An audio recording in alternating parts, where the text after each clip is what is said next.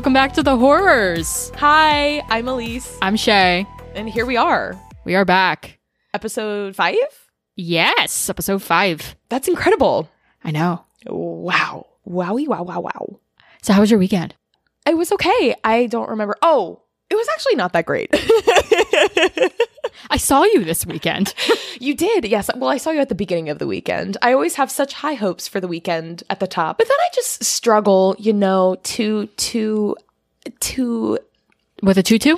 yes, You struggle with a tutu? Yes, essentially, I do. No, I just, I always feel like at the end of the weekend, I feel one of two ways. One, that I spent too much time in my apartment, not doing much, not taking advantage of the weekend, or two, that I spent not enough time doing that.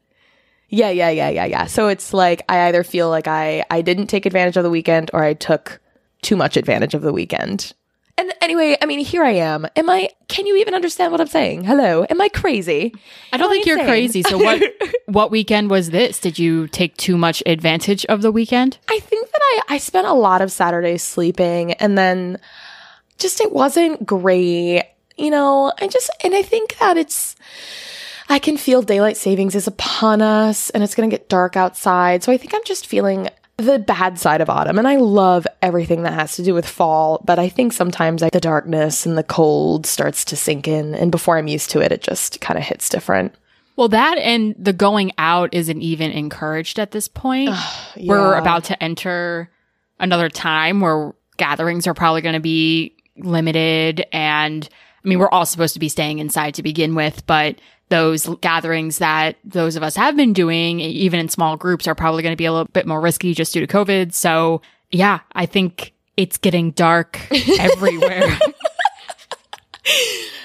It sucks being in your 20s. It sucks being any age during a pandemic for sure, but I I just feel like I miss going out. I miss the possibilities of the evening. I miss the bars.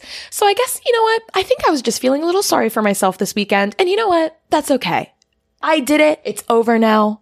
And I'm going to try to move on. I feel better having talked about it. I guess I really wasn't talking about it. How about you? Where are you at? What are you feeling?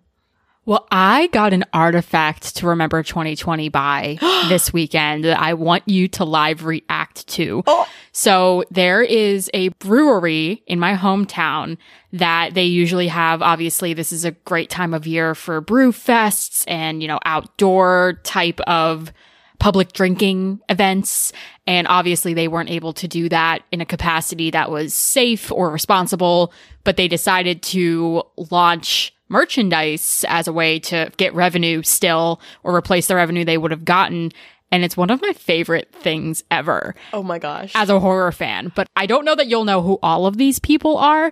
But essentially, for those listening, I'm holding up a zipped hoodie. And on the back, there is a design that Elyse is going to be reacting to. oh my gosh. What are they seeing? Oh my gosh. I'm seeing so many monsters. Okay, I definitely see Freddy Krueger. I see that clown from It. I see that guy with a lot of pins in his face. Pinhead. Oh, appropriately named. I see. Oh, oh, oh. Is that guy the guy from Chainsaw Massacre? Um, Who's that? That is Jason. That's Jason. Friday. That's Friday. oh, Friday the, 13th. 13th. And then this guy from that Alien movie, right? Um, that is Alien. That oh, is- I didn't even see that up here. Ooh. Yeah, that's the Predator, and that is Leatherface from Texas Chainsaw Massacre. Oh, down here. oh, But- really this is so you. So it's a bunch of it's a bunch of horror icons, but what do they all have on their face, Elyse? Oh my god, they all have masks. They're all wearing masks. oh my god, they are all like duct tape masks, except for the predator. Or what's this up here? the xenomorph. Oh god. Okay, well he does not have a mask. His mouth is Wait, no, no, no, wide look. open. What is that? A hand? no, the the idea of the xenomorph is they have a, an extra head that comes out of the back of their throat, so it's got a Oh! baby mask on it. Oh, I do. I do see that now. Oh my gosh, I am so. I don't know anything about anything. I feel like this this segment would have transferred a little bit better to video and have Elyse. What are the names of these horror icons? and she's like, oh, uh, uh, oh uh. my god. I thought I did okay. Maybe I was like 40%. No, no, no. You hit like about, yeah, half at bat, I would say. But as a horror fan, absolutely. It was something that I saw and I knew I had to get. And I'm not really one to get items that are like trendy or that speak too specifically of a time, but something about all of these creepy, crawly, terrifying murderers also being considerate and wearing their masks while they're doing the killing was so hilarious to me. Everyone wear your mask, please. Yes, absolutely. However, something that was not present on the back of this hoodie was a werewolf or a lycanthrope. And that's what we're talking about today. That's exactly what we're talking about today. So, Ginger Snaps, the 2000 cult classic. Have you heard of this before prior to your watching of this with me this weekend? No, I never heard of it before. Are you happy to know it now? I am. I really enjoyed it. It did not go the way I thought it was going to go, which I think is something that I respect about it. I think often in my experience with horror, things seem predictable, but this was not predictable to me. I mean, some elements were, but the ultimate ending was not. So even though it kind of fucked me up a little bit, I respect that. I respect the not knowing and the movie as a whole. It was good. Also, it's hilarious. It made me laugh. Some of the dialogue I wanted tattooed on my body. I there are so many good one-liners in this. the whole time I was taking notes, I felt like I was just taking down quotes. We would pause the movie and I would stop and oh my gosh, but we'll read some of them to you as we go through our notes today, but it was it's good. So, for those of you who have not seen Ginger Snaps, like Elyse said, it is from the year 2000 and it is a Canadian film about a pair of sisters that are in high school and one of them gets bitten by what they refer to as a lycanthrope, as what we know as a werewolf, around the same time that she starts going through puberty and getting her period. But Ginger Snaps really draws a great parallel between folks that are menstruating and also the experience of growing up as a teenager if you identify as a lady. Oh, it's a wild ride. And mm-hmm. there's a lot of really interesting parallels and metaphors and themes in this about how the one sister is trying to save the other sister before she completely transforms into a monster. So I know this was the first time I saw it when we watched it together, but you had seen it before. Oh, absolutely. This is one of my favorites. Do you remember the first time you saw it? How old you were and your thoughts? Have they changed over time? It's funny because I think I saw this close to like 2010, around there, during a time where I was kind of dealing with these things on my own. And my sister is also a huge horror fan. And her name is also Bridget. And that's the name of this little sister in this film. So I remember her and I watching this together. And it was always just one of those films that was on sci fi or one of the upper channels around Halloween time. We would always just end up watching it every couple of years. But I just loved the angst in it. I loved the vibe that these two sisters had. They felt very relatable in some ways, not some other ways. But yeah, I just remember it being super entertaining, super funny, really maintaining that early 2000s comedy that it embodies, but not so much in a way where it's over the top or that it's too cheesy, like something like Idle Hands might be. Mm, like, mm-hmm. this is funny, but I still think it maintains its edge a little bit. Yeah, I definitely think that this maintains an edge for sure. So, in terms of the ladies we're talking about, we really open up with the two sisters. So, we have Ginger, who is 16, and Bridget, who is 15. And we open up to a great montage. Okay, so they are fascinated with death. And we learn early on that they've made a pact with one another that if one should die, then the other would die too, or that would they follow. would die together. They would die together, yeah. Somehow, whether at the same time or whatever in some sequence, but they would die together. They're very close and they're working on a project for class and they're taking photos of all these different ways that they could die. so we see like we see them with all of this makeup on, this fake blood, pretending they were impaled by a white picket fence or that they got crushed by the garage door. These sisters hate suburbia. They yes. hate their hometown. so, and that's what's funny about a lot of these photos is, like Elyse said, there's all this symbolism around homeliness and neighborhood. So you see the white picket fence, you see one getting run over by a lawnmower, Mm-hmm. you see someone taking pills in the bathroom. And again, these photos aren't funny. They're gruesome by design and they're backed by this really dark filter and dramatic music they, that they look like almost autopsy photos. But with the lead up that we get of how much these sisters resent everybody and everything except each other, it is just so try hard and hilarious. Mm-hmm. Just the lengths that they're willing to go to take these pictures and prove their angst. I love it. There's something about it that's just great.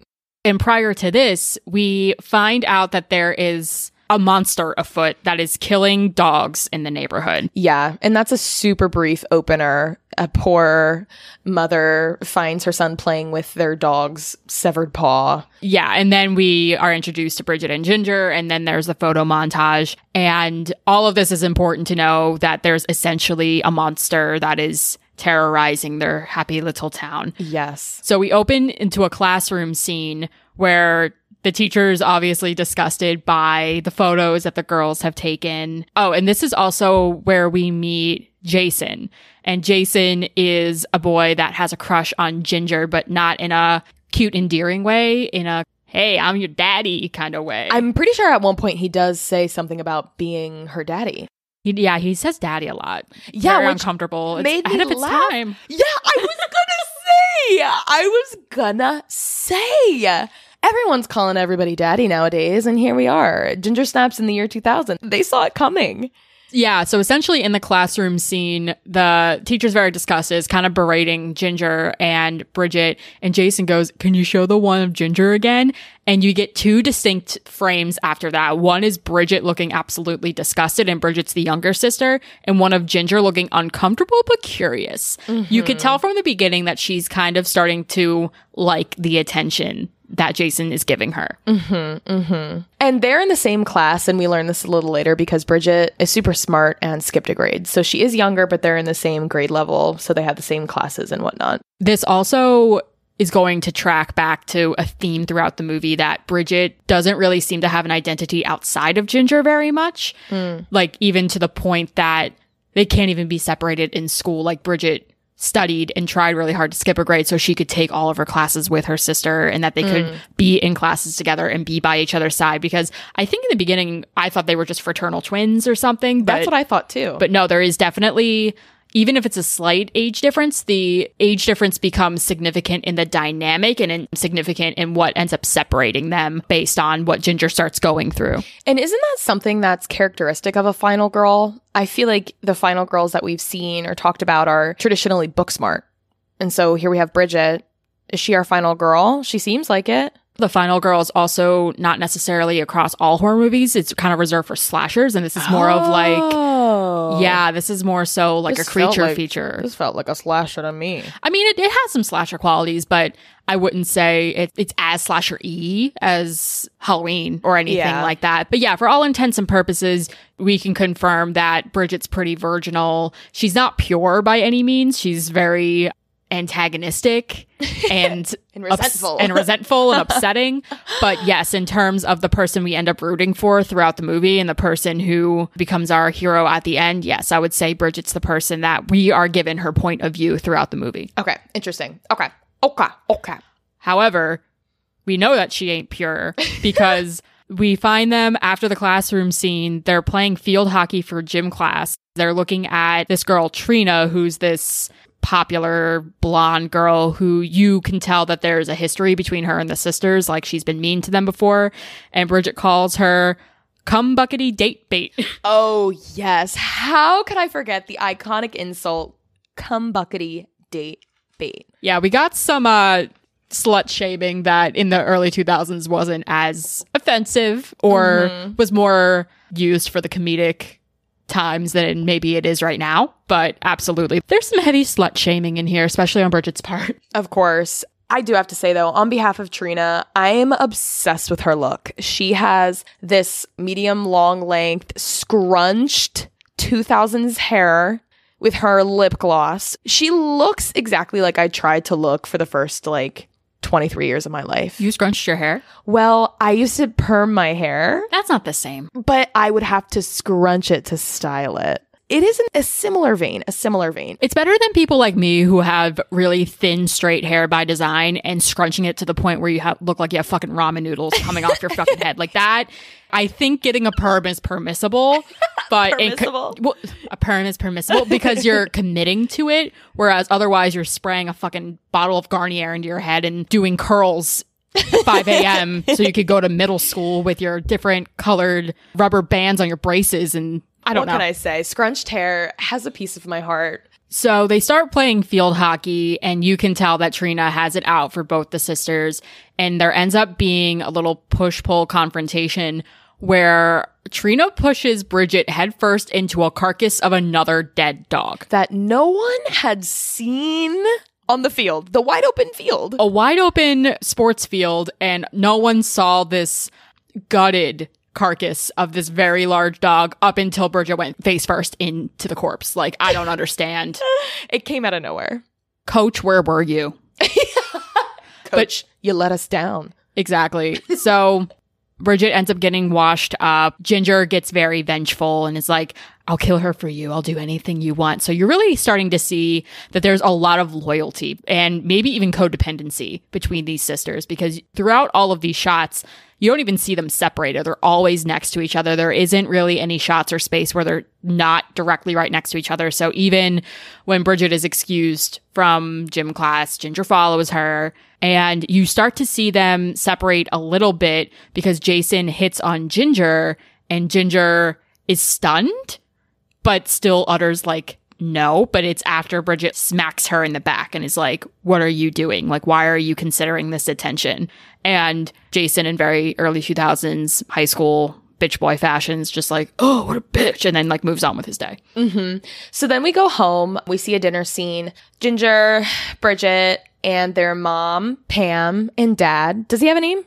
No one cares. No, no one cares. So they're sitting around the dinner table, and Ginger is visibly uncomfortable. Her mom asks her, What's the deal with your back pain? It could be menstrual cramps. And apparently, both of the girls are around three years past, you know, what seems normal to get your period. Yeah, I would say 16, you're, you would be a late bloomer at that point. Yeah. But anyway, so they seem like absolutely not. There is no way I'm getting my period. There's a lot of funny dialogue around this where both the dad and the sisters are like, it's the dinner table. Why are you talking about this? So you get the impression that this topic has been off limits up until this point, to the point where Ginger's even like, maybe it's just spine cancer. like she would rather have spine cancer. And Bridget comes in, it's like, maybe it's spondylosis. It's when your spine fuses together. Like, they would prefer to be dying than get their period and then what Bridget calls go average on each other. But I am so obsessed with how the mom just brings this up at the dinner table. I think that that is so badass because I think that periods should be brought up at the dinner table. Personally, why not? Not if you don't want your period.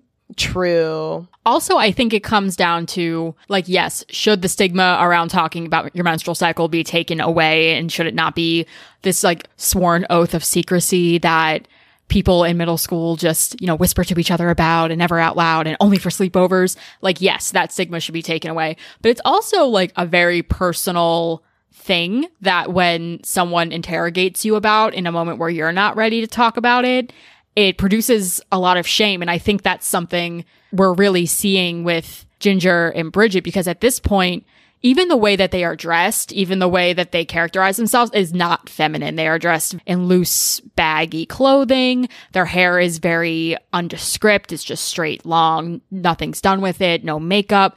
They don't want that level of attention. into them, this bodily change and this metamorphosis means that they are going to lose who they are comfortable with.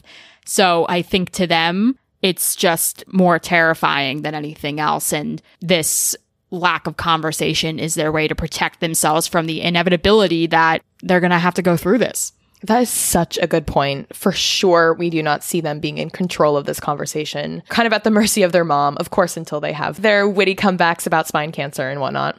So later that night, Ginger and Bridget are out on the town because Ginger wants to get Trina back for what she did to Bridget.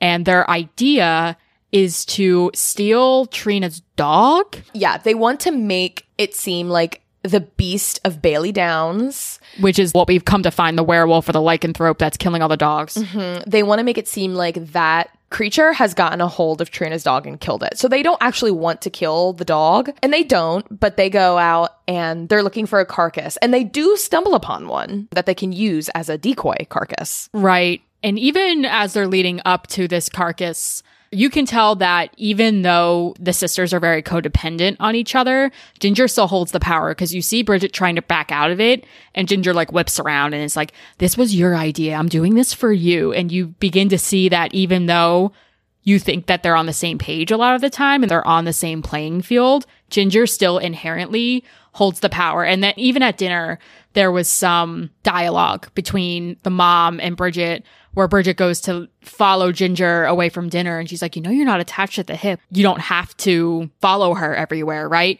So we are getting a lot of hints that it's not necessarily that they're dependent on each other, but Bridget is really idolizing her older sister. So pretty much right when they come across the carcass, they bend down to take a look at it and Bridget says to Ginger, it looks like you got some blood on you. We have the camera pan and we look and we see some blood running down Ginger's leg, and we know that she has gotten her period. So her mother was right; she was experiencing mental cramp or mental cramps. I mean, those two. Am I right? We're experiencing mental cramps. We are.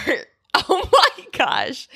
But yeah, so those menstrual cramps. Her first line, Ginger says, is B, I just got the curse. Yes, they refer to it as the curse almost throughout the rest of the movie, which, as a person who menstruates, I can't say I disagree. And it is also pretty prophetic, right? Because it does serve kind of as the catalyst of the events to come. And it really does seem like a curse. As they're looking at this carcass and they're discussing the curse, you hear some rustling in the background. And this is where I wrote Ginger snatched.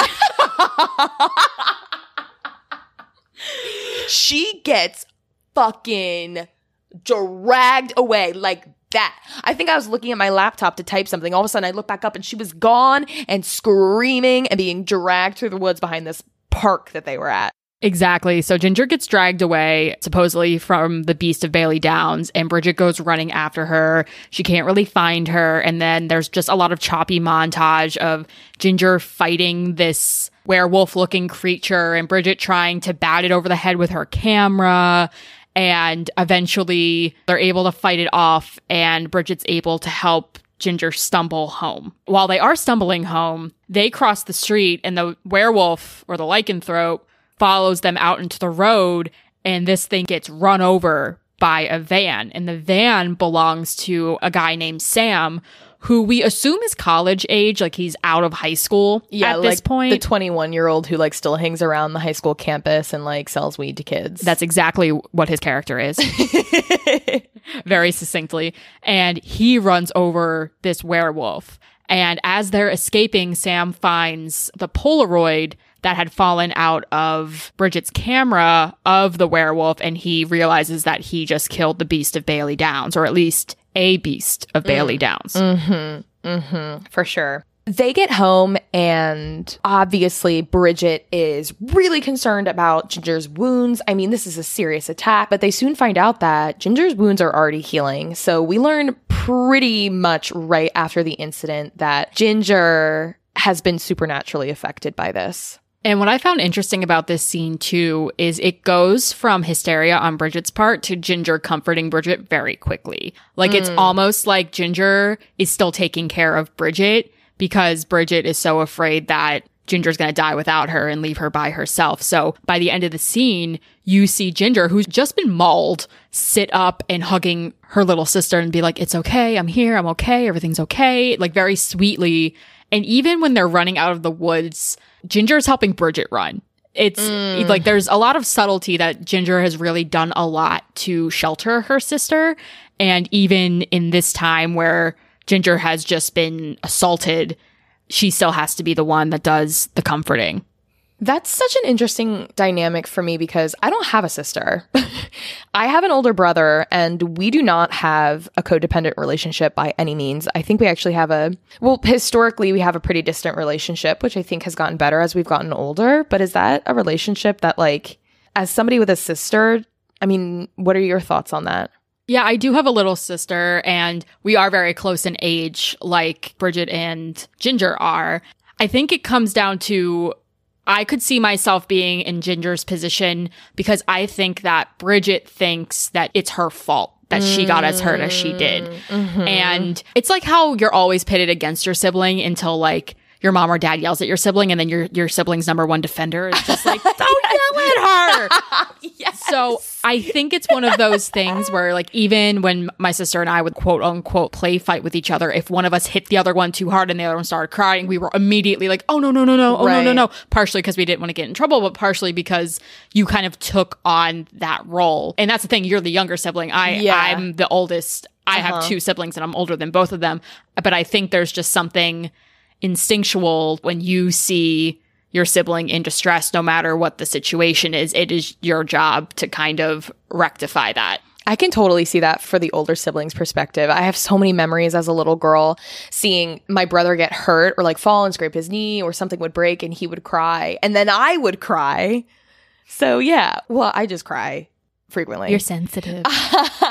but I do I do remember that. So I guess as a little sister perspective, I can see how it would be kind of jarring for Bridget to see what was going on and, and need help from her sister to get through it, which seems kind of backwards, but it makes sense.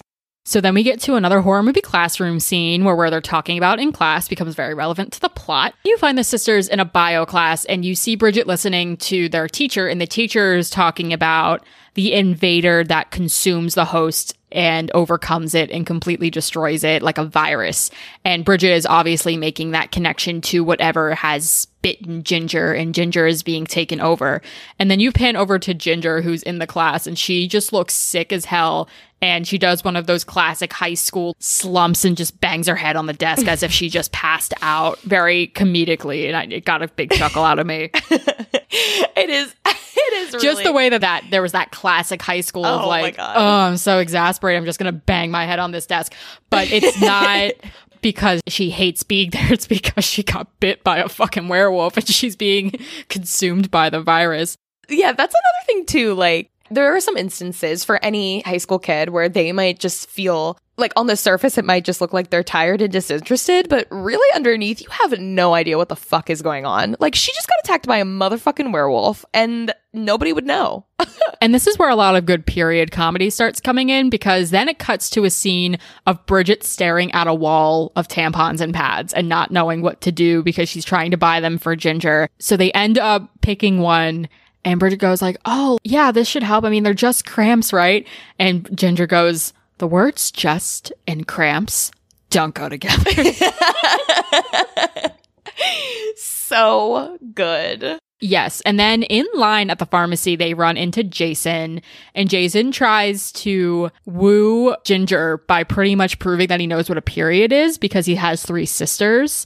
And he's like, I have three sisters, and the way they always take the edge off is by having a toke. You want to come with me and, you know, come smoke a little? It'll help take the edge off. She gets really flirty with him and is like, well, maybe I like my edge. And you see Bridget get really wide eyed and be like, what is she doing? Oh my God. The moment when you see somebody so close to you start to become a horny person, that is, oh my gosh. I have like memories growing up and like seeing that happen with my friends and just being like, this is so fucking weird. especially if you are still a virgin or you are still Yes. quote unquote a virgin or you're just not as sexually experienced where your friends or the people around you are experiencing such what feels like irrevocable and primal urges and you're just kind of looking at them like you made up dances with me in my backyard in our underwear like a year ago who the fuck are you like you still have your Bratz dolls ready at hand in the closet and you're going to be thinking about this. It does feel like so foreign and crazy. Ginger ends up going out and smoking weed with Jason in the back seat of the drug dealer's van. Bridget is outside of the drug dealer's van looking at the damage that had been done to the bumper due to him running over the lycanthrope. We introduce Sam talking to Bridget, and I wrote down drug dealer and sudden werewolf expert. Yeah, he's he's a spiritual guy. He knows he's good with mysticism and legend, it seems. this comes to a boil when Trina, who we've gotten the hint has either slept with Sam before or is interested in Sam, catches the sisters hanging out by his van. Sam realizes that they're smoking in his van. He gets pissed, kicks them out, and Trina's dog gets all feral and crazy, barking and snarling at Ginger, which is an indication that whatever she has, it can be sensed as evil. Mm-hmm. And of course, I love the line Trina has. She approaches Bridget and says, Hey, why don't you get your slut bitch sister a leash? In true 2000s fashion. And then she yells to Ginger, why don't you stick to your own species, Fitz? So there's a lot of, again, a lot of slut shaming, a mm-hmm. lot of bitch, bitch, bitch, like a lot of So vile. So- women hating women and not supporting other women. None of that. We don't have any of that here, except between sisters. Ginger runs away, runs into the school because she's afraid, and Bridget runs after her, and they're in the bathroom stall, and you come to find out that the slits on Ginger's shoulder are now growing fur. Yes. Yes. And so comes the line, I can't have a hairy chest bee. That's fucked. And at one point, I think they go to the nurse. Bridget finally convinces Ginger, like, let's go to the nurse, let's tell somebody about this. But of course, everything they say sounds like it's normal. You know, they can say, I'm growing hair in places where there wasn't hair before, or I have really bad cramps. No, they're really bad, you know? And it's just the nurse is like, oh, you know, this is normal. Of course, there's a detailed diagram of a vagina behind them. It's a very like health class moment. And I thought that that moment was very humorous. Just them trying to explain, no, my sister is turning into a werewolf, but having this nurse just like, well, everything's okay. And in that moment, you know, you do really see a lot of similarities between getting your period and becoming a werewolf. So leads back to a scene at home where I laughed so hard at this scene. I don't know why, but the mom is doing laundry and finds a pair of blood soaked underwear, which you're assuming is from the night that Ginger got attacked. But I mean, it also could just be period panties. And it's one of those anybody who menstruates has had this experience where you get to the end of the day and you're like, how the fuck did this happen? Or like, am I hemorrhaging? Do I need to go to the hospital? But like a very, very bloody pair of panties. And you just see the mom cock her head to the side and get like the shout and just start spraying it so she could put it into the laundry machine as if it could be salvaged. Like, no, like you trash those at that point. But then that's how the mom does learn that Ginger does, in fact, gotten her period. And she makes her a cake to celebrate, which is like some kind of cherry cake. So it looks a little bit unappetizing just because of its resemblance to actual blood. Of course, that creates some rising tension between the sisters, which we started to sort of get clued into. But Ginger thinks that Bridget told the mom that she got her period. But of course, we know it's that she found the literally ridiculously soaked pair of underwear.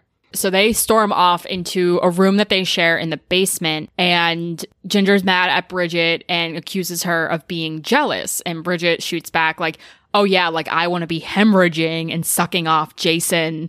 Again, showing to be very resentful and realizing that Ginger is now acting out of character. It's not just what she's going through. It's not that she just she has a curse, but she is changing her behavior in a way that is unfamiliar to her.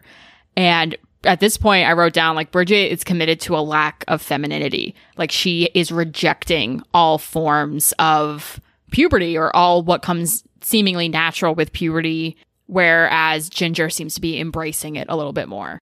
So after this, Ginger storms off. You could tell she has a temper now. And I wrote, cue studying periods and werewolves timeline montage Oh where you see Bridget reading books about menstrual cycles and then also making a calendar and reading about werewolf cycles and trying to like match up the days since Ginger has been bitten and the symptoms that she's experiencing. So she's, it's almost like she's tracking her period or like tracking her cycle. And that's something mm. about this movie that makes it such a good metaphor is that werewolves come out with cycles of the moon. Mm-hmm. And obviously, menstrual cycles happen depending on your situation, also in cycles. And the moon has always been seen as the feminine. I loved just the montage that, that occurred. that is such a good point. How werewolves are very associated with the moon, but the moon is so associated with femininity.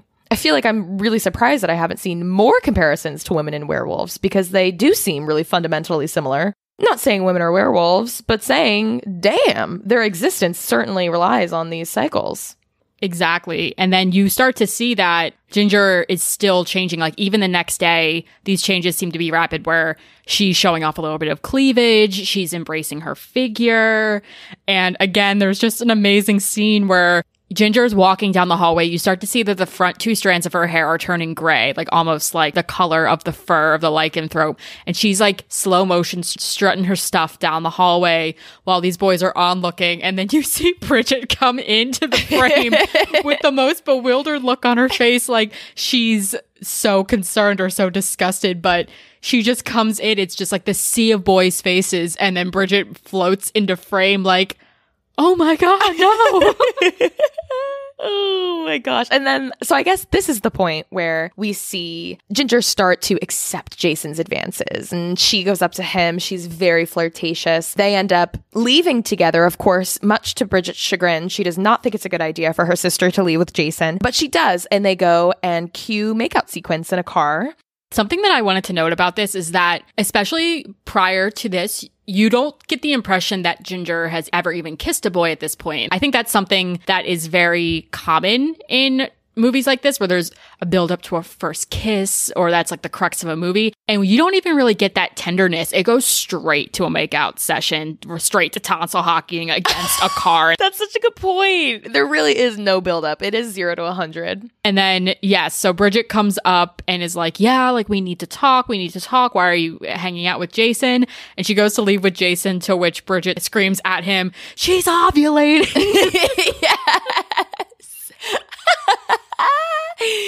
Oh my gosh. and then it's the car sex scene Yeah, so they're fiercely making out in the car. Ginger's topping Jason. She's in total control. And she is trying to advance this. You can tell that she wants to have a sexy time. Jason seems apprehensive. Ginger's pushing, and he responds with, Who's the guy here? mm-hmm. And Ginger does not like that at all. She responds, I think, by repeating the question back to him, and then it looks like she might have eaten him. When she said something about like oh you taste so good and you could tell it's because she's Mm. getting a little thirsty for blood but yeah she gets very aggressive and it's like who's the guy here and pins him down and bites him in the chest and i think we can assume that she rapes him at this point like definitely assault, right? In a lot of different ways, like sexual, physical, like battery. I mean, like she basically beats him up.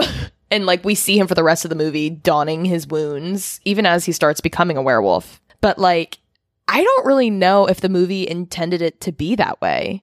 i almost think so I think that sexuality, especially in the way that Jason had been expressing his sexuality, it's been mm. very aggressive. It's been very hunter Mm-hmm. very like predatory almost. And the second that Ginger matches that energy and it gets too much for Jason, he starts like bowing out and backing down. But he says, yo, slow down, or like, hey, just quit it. And she doesn't. So again, we don't really see what happens after she bites him.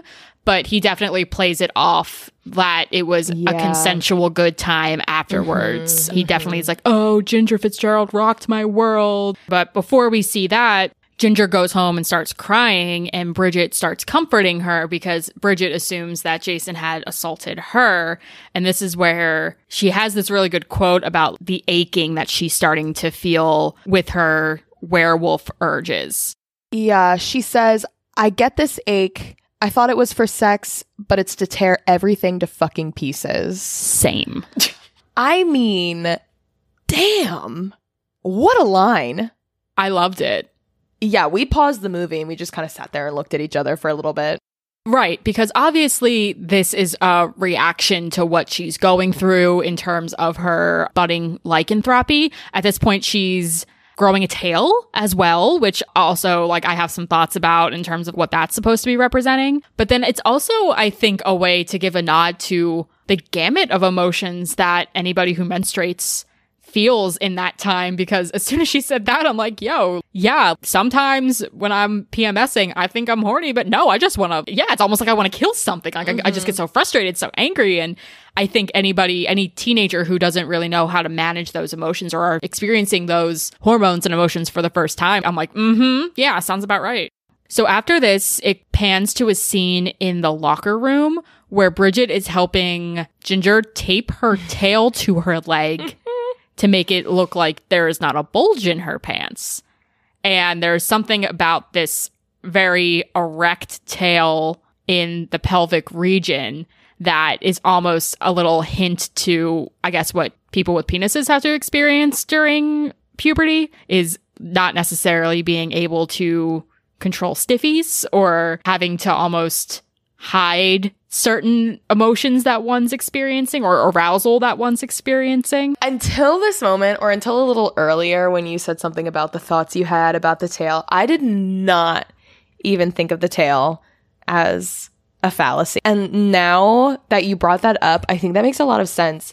And it even makes Ginger's rage make a lot of sense. Not that women can't experience rage, but part of the reason women experience so much like anger and such heightened emotions when they're menstruating is because there's like an increased flow of testosterone. And and men have that testosterone and you know they start experiencing their own changes as they go through puberty. And it seems like ginger is experiencing puberty not only through like with her own body but almost as a man would too I think that this curse, or I think that sexuality, at least in the realm of this movie, is being coded as masculine. So she is deriving all of her power and she legitimately I guess, like has an erection. She is advancing sexually. She has all of this confidence. And there's even a scene where when we see Jason, it's made evident that she has passed the curse on to him, that he also is becoming a lycanthrope. And Bridget goes to Ginger and is like, Yeah, you gave it to Jason. And Ginger's just like, Oops. There's like a lack of regard and there's a little bit of machismo and confidence about, Yeah, I fucked Jason and or like he's got an issue, not my problem. And that's not to say that's how all men react in sexual situations, but I would say the high school male brain might not see themselves as accountable for what happens after sex, whether it be rumors, whether it be consequences. You kind of see that maturity level is being present in Ginger right now because she doesn't have self consciousness. Like she's not experiencing some of these other things that she was experiencing previous to her sexual awakening. And I also think that there's even a line Bridget asks Ginger if she wore protection, and Ginger says no. Kind of going off of what you just said, Ginger seems to kind of have this lack of caring, which we don't see typically with women because they're the ones who would have to bear the results of a pregnancy. They're the ones who have visible proof of an illicit relationship. So seeing her say, no, he did not wear protection, not seeming to care, I just feel like that is giving off such masculine energy, which is so interesting. I, ugh, this conversation is definitely um, I did not think of so many of these things as I was watching the movie, but now looking back, it, it, that's definitely there.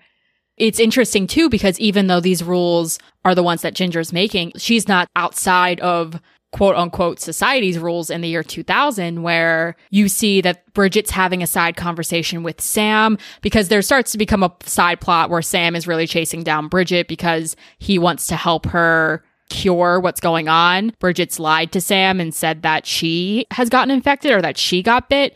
And Sam, I guess, feels personally responsible because he was there that night and he knows what went down. He's a botanist. So he is trying to do research and come up with a cure, things of that nature. So there's a scene where Ginger, I guess, is talking to Jason and Bridget is talking to Sam and Trina goes around is like, oh, those Fitz sisters are really getting around. But they've each had one dude each, and Bridget and Sam aren't even doing anything. So there's still obviously a lot of double standards at play from the outside perspective, even though what's going on in the inside is completely different. And I also wrote down, too, the thought that you see Ginger really start pushing Bridget away very actively. And there's also a scene where the mom is really trying to talk to Ginger about her period and Ginger's just pushing everyone away, pushing everyone away. And I was reflecting on this and it's almost like she had relatively close bonds, at least with her sister, maybe not her mom, prior to getting her period, but it's almost something like female friendships are so sisterly and close up until you start getting to a point where it's almost like a rat race of who's maturing quicker or who's experiencing things first, and you stop accepting comfort from other women. At least in my experience, you kind of just start pushing away and isolating yourself a little bit more. And that level of companionship is so much harder to achieve because inherently there's a disbalance because people are maturing at their own rates and it becomes such like a self-conscious competition that you see Ginger doing that as she's pushing all of the women out of her life in favor of this male attention. Hmm. Yeah.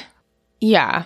Kind of going back to that relationship that is beginning between Sam and Bridget, we do see Trina approach Bridget about this relationship. And Shay had kind of alluded to the fact that it seems like there is some sort of past relationship or some chemistry that lingers still between Sam and Trina. Trina says a line, he's a cherry hound, he's into virgins. And she says this to Bridget, I guess, as an attempt to maybe intimidate her. But at the same time, like there are some moments where we see Trina have some moments of vulnerability. And even though this is sort of cloaked in, in what's meant to be a hurtful insult or at least a hurtful comment, it is sort of a line that even though we never see Trina really looking out for anybody, it is something that does carry with it like a sort of warning. And we don't really ever see Sam portrayed as predatory. The only thing about it is, and again, this might have just been a different time type of thing, but yeah, he's presumably somewhere between 19 and 22 years old and hanging out with high schoolers all the time.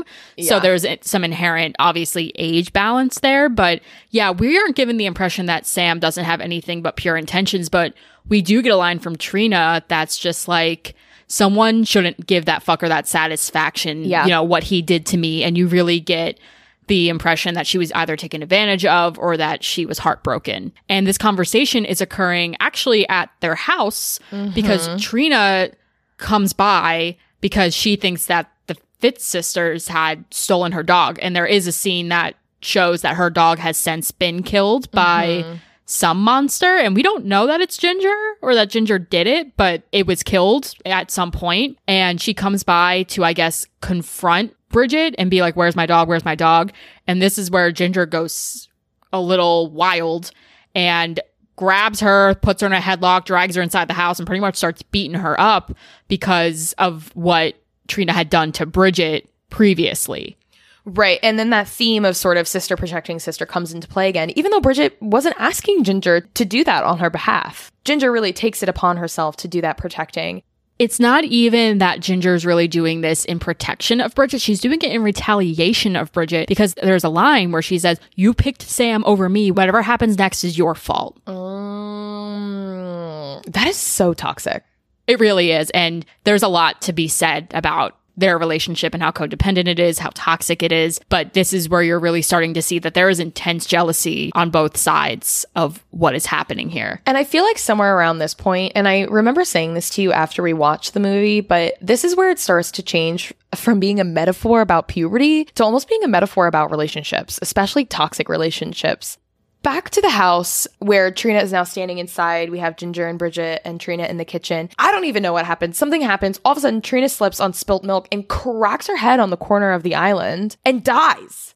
I will say, I mean, she was really worked up because Ginger was choking her, was really, really assaulting her to the point where Trina vomits. Like she's so oh, anxious. Yeah, she does. Vomit. And she's so, to the point where she even grabs a knife to defend herself. Yeah. And she ends up stepping back and yes, cracking her head open. And yeah, she dies on their kitchen floor. And so follows a very darkly comedic scene of them covering up the murder, or not, not the murder, of the death while their parents are coming home at the same time. Yeah, so we don't know how they're going to pull this off as the parents walk into the house, but we see, you know, the camera pans follows the mom and dad walking in the house and then as they walk into the kitchen, we see Bridget taking a picture of Ginger as if they're doing another death photo scene for extra credit, laying in Trina's blood, which is funny as a callback to the crazy photo shoot that they had in the beginning of the film. Shortly the mother she goes into i guess maybe the garage they have a freezer there. She's gonna put some meat in there she had purchased at the store. But that's where we find out trina's body is currently hiding out. So bridget distracts her mother from opening the freezer by saying mom what do guys want?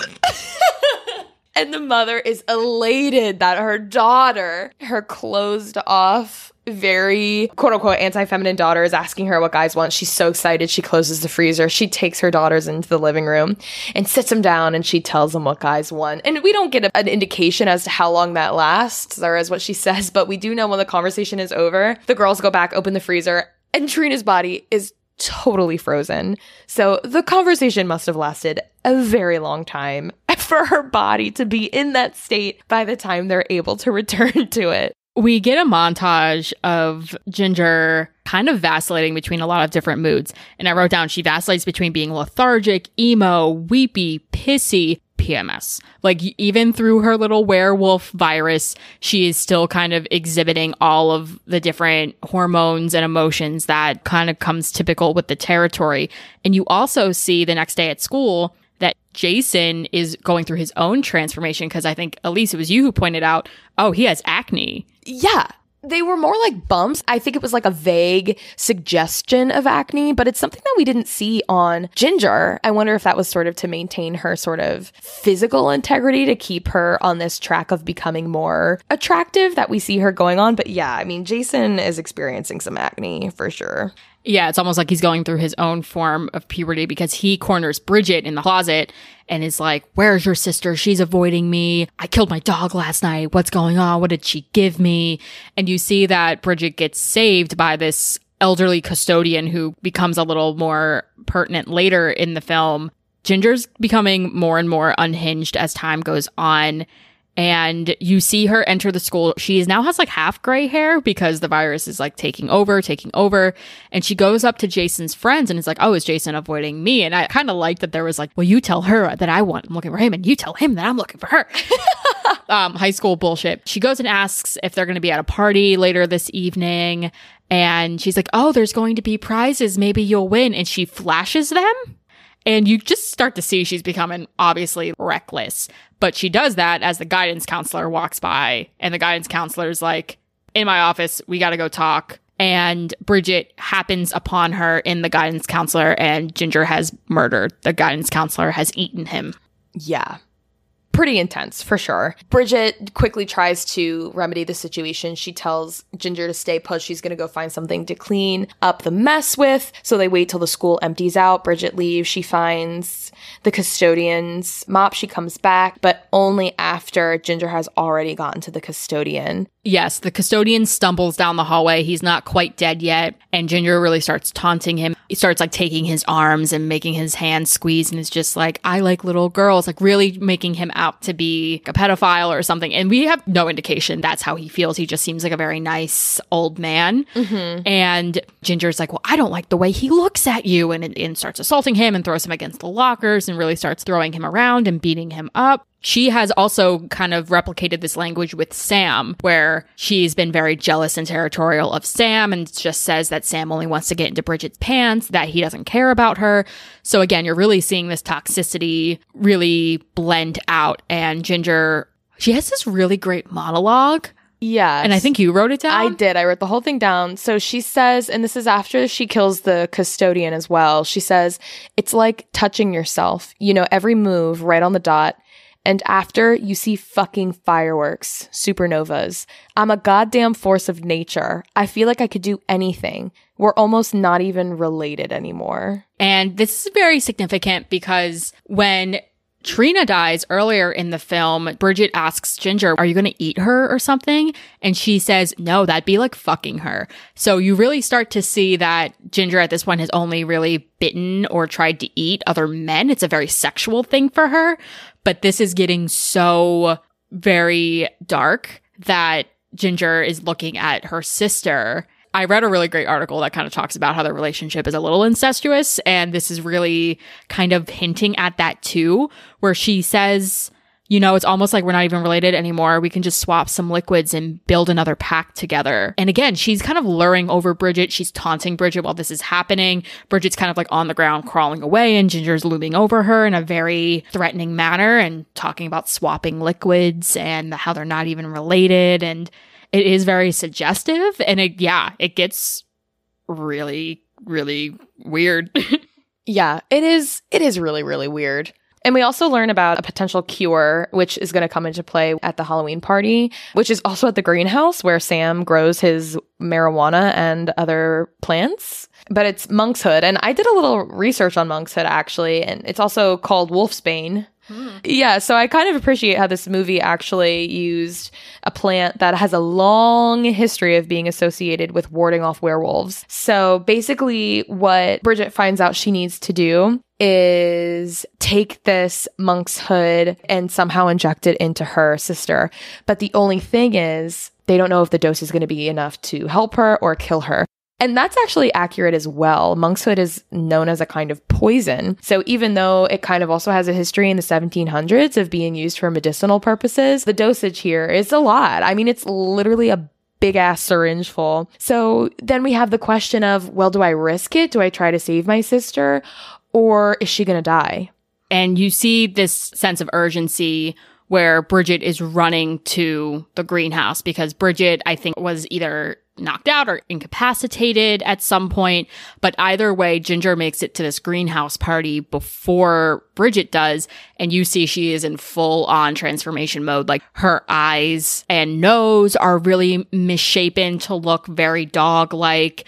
Her hair is completely white at this point. Her chest has a lot of muscle on it. Her rib cage is really pronounced and she is really starting to look very non-human, but it's a Halloween party. So no one's really looking at it. And she is trying to seduce Sam. And while this is happening, the mom finds Bridget running on the side of the road trying to get to this greenhouse party where the mom tells her that she knows that they killed Trina. And listen, let's just burn the house down and we'll run away, just us three girls. Like, and this is something about the mom's character. We haven't really talked about her that much, but she's been characterized that she very much wants to be this cool mom at the expense of her holding her daughters accountable. She will do anything to be the cool mom. She will do anything to have her daughter's love and acceptance. And the father's calling her out the entire film mm-hmm. about this. No, you need to correct their behavior. No, what they're doing is sick or what their interests are aren't good for them.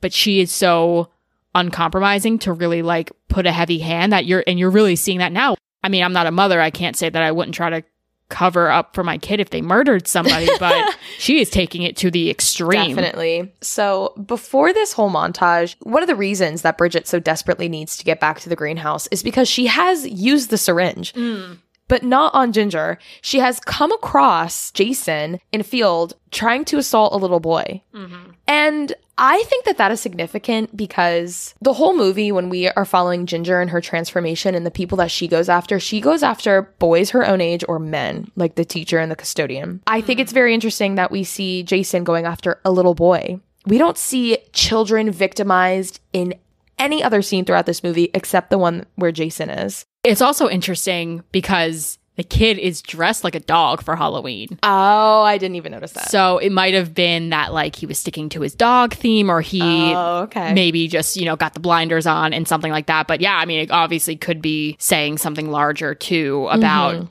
dynamics of power. And especially if he experienced assault himself from Ginger, is it a commentary on the cycle of assault or an abuse? I don't know. But I thought that stood out to me. I thought it was interesting.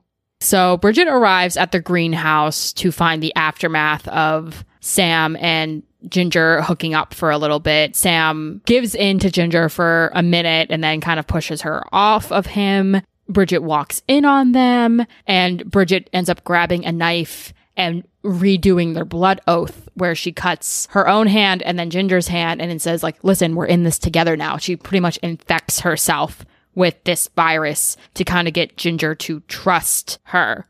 And she does for a minute. They go walking through the party together. They leave Sam where he is, and she almost convinces Ginger, yes, come home. The cure's at home. Let's just do this together. We can be okay together again. But Sam misreads the situation and knocks Ginger out. and they end up driving Ginger back to Ginger and Bridget's house in the van as more of a captive than as a participant. But during this car ride, we see Ginger go from humanoid to 100% werewolf. Mm-hmm. So by the time they get there um, and open the back door, Ginger hits them both, or I don't know what she does, but she makes it into the house and she runs rampant throughout the house. And we just see Bridget say, The cure is in there. So they have to go in the house. They have to try to go in to see if they can get the cure and fix what's going on with Ginger. So they end up getting the antidote, and Sam and Bridget end up in a closet together, which I also thought was a little funny. Yeah. Um, like they were locked like seven minutes in heaven or whatever. And they I even had some dialogue that seemed suggestive. Like in the pantry, it said, How about you take this and blow? Just like some other things. But also, they were talking about a syringe and kind of thinking about our conversation from Halloween. I was like, Are syringes phallic? I think so. Okay. I mean, if anything, you're injecting a liquid. That's true. Interesting about the antidote, Bridget, even though there's a plenty, Bridget refuses to take the antidote before she gives it to Ginger, which again is really showing that lack of regard for herself because it's like the plane scenario, right? Where you see somebody who doesn't really have a lot of self worth. You ask them, you and the person next to you need to put an oxygen mask on. Who do you put it on first? You always have to put it on yourself because if you don't, you don't have the opportunity to help anybody else. But if you have somebody who doesn't have a lot of regard for themselves, they'll, they'll never put it on themselves first. We're still really seeing that in spite of all of these things, in spite of the anger that Bridget's feeling toward Ginger, which she's really actually starting to allow herself to do because in the greenhouse, she yells at Ginger and is like, You ruined everything about me that wasn't about you. And you're really starting to see that mm. she realizes that she has built her entire identity around her sister. But even in this moment, she still refuses to put herself first but he's the first to leave the pantry because, you know, Bridget is hurt. You know, her hand hurts. She says at one point, I'm starting to lose feeling in my hand, but he's quickly beat up. There's a scene from Bridget's perspective. She's in the pantry. She sees as the door is slammed against again and again and again with what we can assume is Sam's body. And then he's dragged away. So she eventually gets the courage to leave and she follows a trail of blood all the way down to the basement. She follows down. She ends up dropping the antidote behind the stairs, which she considers going to get and pick up, which you were not happy that she did not pick the antidote up from behind the stairs. Well, yeah, she hears Sam and goes after him right away. And I was frustrated because I was like, girlfriend, you know that where you're going to find him, you're going to find your sister, you're going to need that anecdote. And again, it would have taken her a second to get the anecdote. It had fallen down the stairs, and the stairs were those kind of like hollow steps that didn't have a back. Oh my God, the worst kind of stairs. Literally so awful. So that's how the syringe kind of falls behind them. She would have had to kind of like wiggle behind, get her syringe, and then leave. But again, kind of going back to what you said, Shay, about like her being so concerned with everybody else, like she goes into this situation completely unarmed. But then she does something that I think is interesting. Yeah, I would say this is the darkest part of the movie. You see that Sam is panting heavily and having almost a panic attack against the wall. He's very bloodied, and Ginger, in her full wolf form, is sitting next to Sam and almost sitting there waiting for Bridget to be there, almost like an offering. That's the way I looked at it, where she's like, Look, I kept him alive for you. Come over here. So Bridget crawls over to them, and Bridget starts eating Sam's blood with Ginger. And this lasts maybe a handful or two before Bridget throws up. And it becomes obvious to Ginger that it's not going to work, that Bridget isn't going to come to her side of things. And I think Bridget even says, I tried for you. I can't do it. I can't do it. I won't do this. I won't do this. Because it's very uncertain that when Bridget starts eating, if it's in spite of herself or not, because Obviously, she had just gotten infected, so that hunger shouldn't have been heightened if we were following Ginger's way of things. But if we're following that logic, Bridget didn't want to do it, but she again chose her sister over Sam and was like, no, I, I want to be with you any way I can. And it's not until she is really dehumanized that she's like, you know what? No, we're, mm-hmm. we're not the same anymore. And also her body physically rejecting the attempt to be close with her sister, to be one with her sister. And Ginger seeing that and so commence the chase sequence, which I think was super long. I don't know if you thought it was long. I thought it was a really long chase sequence around the basement. Yeah, So Bridget ends up running away back under the stairs where the antidote is. And Ginger is kind of going through these slats in the wall and trying to bite at her, trying to bite at her. And she's not reaching. It's not working. So Bridget ends up kicking a hole in the wall that leads back to their bedroom where she's armed. One hand is a knife and the other hand is the syringe. And she's looking about, looking about. Ginger enters and Bridget tries calming her down, talking her down, being like, it's me, it's me. And it's not working. Ginger starts getting really aggressive and she essentially screams, I'm not dying. And that breaks that oath that they made. It breaks that promise that they made to each other because she refuses to die with her. So Ginger ends up attacking Bridget and falls on the knife. Yes. And it is like this moment where you see after she falls on the knife and falls to the floor, you kind of see Bridget like look down to her hand where the knife was and then look to the other hand where the syringe was. When you're attacked and somebody comes at you, you don't know where they're going to land. You don't know where that's going to be, but it was this moment of did Bridget decide at any point what she was going to stab her sister with? I felt frustrated because that moment where Bridget had that temporary shelter under the stairs, I thought that that would have been the perfect time to stick her sister with the syringe. I mean, her sister's shoulders at this point were too broad to fit through like the supports under the stairs. So, like, she, in theory, of course, in theory, would have been restrained enough so that her sister could stick her with the solution, but she doesn't. I mean, is it fear? Is it a choice? Is it just a survival instinct telling you to run away instead of stick your sister. But I don't know. For me, it was like, was this intentional? And I mean, that dialogue, I'm not going to die with you. Did she make the choice to let her sister die without her instead of trying to save her sister? Do we finally see this break from this codependent relationship where Bridget's constantly trying to save and protect Ginger? I think that's what we're supposed to get out of it. But then I did read something somewhere. I think it was the Wikipedia that said that Ginger allows Bridget to kill her. So almost Ginger mm. falls on the knife because she realizes that Bridget is not going to join her in this journey. And she's kind of keeping up her end of the deal where if she can't be with her and they can't be together, then she doesn't want it anymore.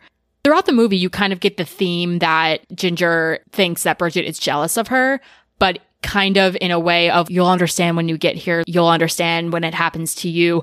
And I think that she was just waiting and waiting and waiting for Bridget to see it her way. And that betrayal with her throwing up the blood was kind of the last straw of, oh, we're really never gonna be okay again, are we? So I found this really great article entitled Something's Wrong Like More Than You Being Female, which is a quote from the film, Transgressive Sexuality and Discourses of Reproduction in Ginger Snaps by Bianca Nielsen. And this was just a great gender critique and analysis of this film. And there's this really great quote that she closes it out with that kind of recounts the motivations behind Ginger's death. So it goes, Although Ginger's menstruation epitomizes all that is about femininity, Bridget realizes that Ginger's true objection is that transformation is making her behave like a man. Bridget primarily kills her sister because she disapproves of her behavior and thinks Ginger's aggression has gone too far. Despite her own sexual inexperience, Bridget eventually develops an understanding of the gendered binaries that are in operation of her small town and kills Ginger partly to protect her from the ostracism and vilification she would suffer as a result of her transgressions. Ginger is also dealt this phallic punishment because she denies the importance of her relationship with her sister. Bridget does not simply feel abandoned because she is jealous of her sister's burgeoning sexual maturity, but also because Ginger is spending time with boys and ignoring the importance of sisterhood. However, Bridget herself rejects this sisterly bond by killing Ginger after her transformation into an animal is complete. When Bridget murders Ginger, she acknowledges all that is untenable about their sisterly bond, that their desire for an isolated and exclusive relationship with one another is somewhat incestuous. Whoa. I'm just like, there is, that's, I just, wow. I mean, and this uh, kind of going back to like this podcast and what this podcast is. I mean, I just am so intrigued. I feel like already I've started to learn so much about horror and the people who study it and explore it. I mean, these are scholarly sources that exist, people analyzing these films, finding these representations of gender and relationships. And that's just so interesting to me. I mean, I don't have complete thoughts formed. I feel like I need to sit with that for a little bit because it is so layered. Yeah, that's a great source. I'm going to link the article in this episode's information just in case anyone wants to read it, but it's a really great read.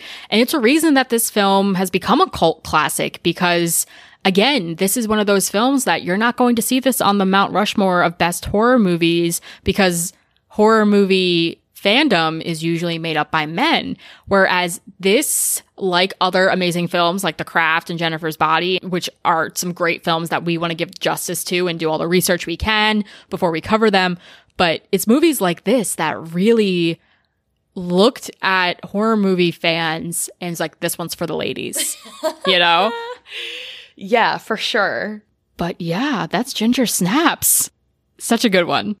Such a good one. Do you have any closing thought? Just that. So there is a prequel and a sequel. There is Ginger Snaps Unleashed, which is a sequel. Oh my. And then Ginger Snaps Back, which is the prequel. Oh. Where you kind of learn a little bit more about the origins of the lycanthropy and the sequel sees Bridget dealing with her own infection and how she starts navigating that. I would say that both of these do not obviously match up to the pedigree that this one does, but they're both silly horror movie watches that if you really liked this, you might like those two. And obviously the two main actresses in this, Katharine Isabelle and Emily Perkins do a great job in just portraying an awesome sisterhood and just teen angst. I was saying to Elyse that these two characters, like, she was laughing at them and being like, oh my God, these two are ridiculous. I'm like, no, this was me in middle school. Not to that degree where I'm, you know, posing for postmortem photos shoots, but still, like the amount of angst and hate that these two had were, was just so relatable as a former emo kid. Oh my gosh. I can appreciate though, like the way that the film kind of makes you fall in love with them with the comedy it gives and the interesting peeks into their lives and their styles it gives. But then of course it makes that sort of decline and, you know, fall from the sisterhood that much more upsetting and that much more impactful. So I think that, that was really well done in that regard. How it really does go from something so lighthearted and funny, despite taking death pictures in your neighborhood, to something so real. So next week we're doing something a little different. Yes, I am so excited. In honor of the November slash Thanksgiving season, we are going to be taking a look at some horror movies that feature Puritan ladies. Spelled pure. Puritan ladies this is my shit. I don't know if it's because I've taught Puritan texts as a teacher or, you know, if I've always been interested because I do love a historical lens on things. I am so excited to take a look at some of the films and representations we're going to see. Yeah, I'm excited. Yeah, it's not going to be like a typical episode where we unpack the plot. There's going to be a couple movies that we're going to be talking about, none of which amazingly at length, but really just studying the, the, patterns between all these different films. So if you want to have a better idea of films we're going to be talking about, your homework is to watch things like The Witch and The Village and The Crucible. yes. So that's your homework to stay up to date with us. Also, feel free to email us at the Whorrors at gmail.com. And that's the Whorrors, W H O R R O R S podcast at gmail.com. You can also find us on Instagram at the Whorrors podcast and now on Twitter at the Whorrors podcast. So there are your options, folks, for getting in touch with us. We appreciate y'all being here and we'll see you next time. See ya. Bye.